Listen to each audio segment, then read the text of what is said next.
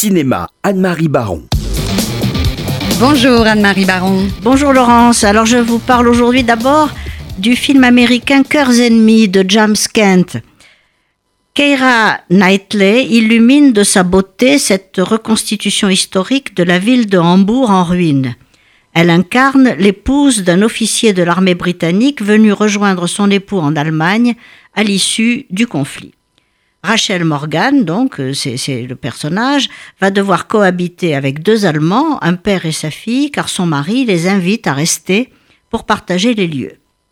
Dans cette Allemagne année zéro, James Kent signe un film élégant situé dans le décor superbe d'une maison décorée en style Bauhaus par un architecte de talent. Mais la haine et la méfiance de la jeune femme vont bientôt laisser place à un sentiment troublant, car ce film sur la cohabitation est l'inverse du silence de la mer de Jean-Pierre Melville d'après Vercors et correspond, et c'est ça qui me gêne, à une tendance du cinéma actuel au brouillage des responsabilités et à l'inversion des rôles. Le colonel anglais semble presque plus coupable que le malheureux allemand, séduisant et romantique à souhait. Le cinéaste montre l'image d'une ville et d'un pays héroïque et martyrisé, première victime du Troisième Reich, ce qui témoigne d'une complaisance certaine. Il évoque à peine les camps, ce qui donne d'une situation complexe et grave une, une vision restreinte qui passe sous silence avant tout le fait qu'Hitler a été porté au pouvoir par les Allemands eux-mêmes. Le film est donc beau, mais tendancieux. Wasn't an easy situation. Really? I searched for your eyes. I didn't exist. Who is this guy, Mom? I love you, you understand? Get away from the car! Gloria! One, two, three! Vous vous souvenez de Gloria, cette quinquagénaire chilienne, personnage central du film de Sébastien Lelio, qui valut l'ours d'argent de la meilleure actrice à son interprète Pauline Garcia à la Berlinale de 2013. Six ans plus tard, voici Gloria Bell, employée dans un cabinet d'assurance à Los Angeles, qu'incarne Julianne Moore. Ce remake a la particularité d'être fait par le même scénariste et le même metteur en scène, Sébastien Lelio.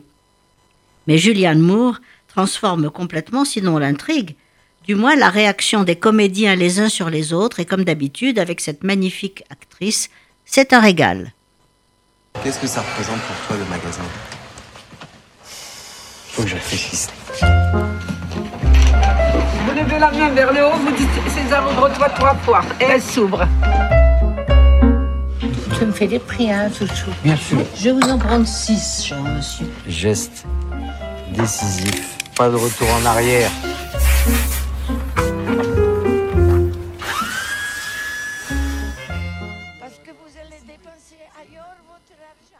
Enfin, pour son premier film, Samuel Bijawi filme son père, qui tient depuis 30 ans une boutique de bricolage rue Monge à Paris, au moment crucial où cette boutique va fermer.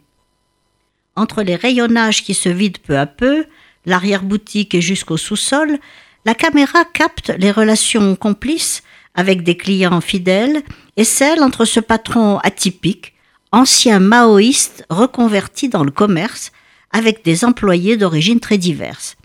C'est un huis clos d'une grande humanité qui va vous bouleverser. Entre les macroudes apportés par Zora, les planches qu'on coupe et les dialogues loufoques avec les clients, se dessine aussi une relation très touchante entre le fils et le père. Samuel Bijawi signe un document à la fois pudique, généreux, très drôle et très émouvant, qui fait de son père un véritable héros du quotidien qu'on regrette vraiment de ne pas avoir connu.